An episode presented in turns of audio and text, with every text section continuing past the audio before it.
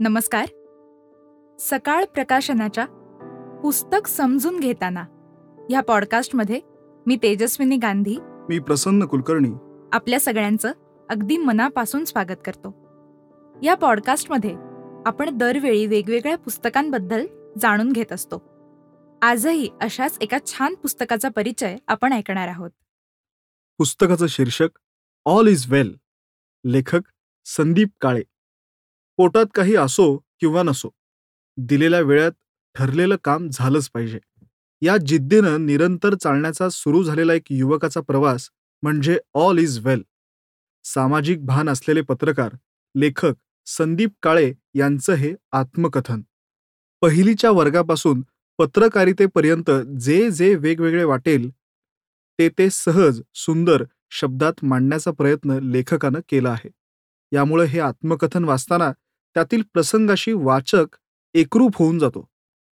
लेखकाचा जन्म आजोळी सांडस गावात झाला. तर त्याचं प्राथमिक शिक्षण पाटनूर गावात झालं. शाळेसाठी रोज आठ किलोमीटर अनुवाणी रणरणत्या उन्हात पायपीट करावी लागे. संदीप यांना शिक्षणाची इतकी आवड होती की आजारी पडले तरी त्यांनी शाळा कधीच चुकवली नाही. शाळेमधली आणि घरची कडवी शिस्त तसंच आपल्याला काहीतरी करायचंय ही मनाशी बाळगलेली जिद्द ह्यातून ते या परिस्थितीवर मात करू शकले. माणसं जोडण्याची लेखकानं आत्मसात केलेली कला या लेखातून आपल्याला जाणवते. पदवीनंतर औरंगाबादला वृत्तपत्र विभागात संदीप यांनी प्रवेश घेतला. त्यावेळी घरची परिस्थिती जेमतेम असल्यामुळे दैनंदिन खर्च भागवण्यासाठी कमवा आणि शिका या योजनेत त्यांनी काम केलं. कधीकधी बिस्किटाच्या एका पुड्यावर भूक भागवण्याची वेळ त्यांच्यावर आली तर या परिस्थितीत जिद्द न सोडता मिळेल ते काम त्यांनी केलं. औरंगाबादमधील सांज वार्ता या दैनिकात त्यांनी नोकरी मिळवली. त्या दिवसापासून सुरू झालेला हा त्यांचा प्रवास मजल दर मजल करत अविरतपणे सुरू आहे.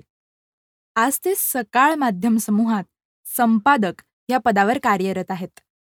पाटणूर नांदेड औरंगाबादपासून सुरू झालेला हा प्रवास नांदेड लातूर मुंबई मार्गे थेट अमेरिकेत पोहोचला आहे. एखाद्या तरुणाला प्रेरणा देणारा हा प्रवास. लेखकाचं पहिलं विद्यापीठ होतं त्याची आई मुक्ताबाई. तिनं त्यांना आयुष्याचे खाच खळगे पार करून सकारात्मकता बाळगून पुढे जाण्याची शिकवण दिली. वडील रामराव हे लेखकाच्या आयुष्याचे ब्रँड अँबॅसिडर असल्यानं त्यांच्याकडून तत्वमूल्य स्वाभिमान यांची शिदोरी मिळाली जी पुढे त्यांच्या संघर्षपूर्ण आयुष्यात मार्गदर्शक ठरली. हे आत्मकथन म्हणजे वास्तवदर्शी साहित्य आणि त्यांच्या जगण्याचा इतिहासही आहे. एकोणीसशे ऐंशीच्या दशकातील खेडी खेड्यातील माणसं त्यांची जीवनव्यवस्था याचं यथार्थ वर्णन या पुस्तकात दिसतं. त्यामुळे ते वाचकानितकंच एखाद्या अभ्यासकालाही भावणार आहे. मनाला वाटेल तिथं भिडण्याचं लेखकाचं स्वभाव वैशिष्ट्य आपल्याला पानोपानी जाणवतं. संघर्षमय जीवनानंतर लेखकानं आज मिळवलेले मानसन्मान हे ऑलिझवेल ची साक्ष देणारे आहेत. आचार्य बाळशास्त्री जांभेकर पुरस्कार राज्य शासनाचा शोध पत्रकारिता पुरस्कार यांसह दीडशे पुरस्कार त्यांना प्राप्त झाले आहेत. ज्येष्ठ नेते शरद पवार ज्येष्ठ सामाजिक कार्यकर्ते अण्णा हजारे ज्येष्ठ समाजसेवक प्रकाश आमटे ज्येष्ठ साहित्यिक फमू शिंदे आणि ज्येष्ठ समाजसेविका कैलासवासी सिंधुताई सपकाळ यांचे या पुस्तकाबद्दलचे अभिप्रायच या पुस्तकाची खरी पावती आहेत.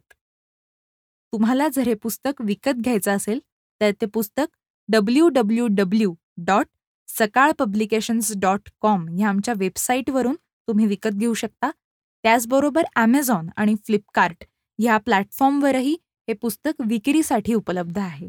या पुस्तकाची किंमत आहे दोनशे चाळीस रुपये आणि पृष्ठसंख्या आहे दोनशे सत्तर आम्हाला थेट संपर्क साधून तुम्हाला जर हे पुस्तक विकत घ्यायचं असेल तर आमचा संपर्क क्रमांक आहे पाच वेळा आठ एकोणपन्नास शून्य पन्नास आठ आठ आठ आठ आठ एकोणपन्नास शून्य पन्नास ह्या नंबरवर संपर्क साधून तुम्ही पुस्तकाचा अभिप्रायही आमच्यापर्यंत पोहोचवू शकता.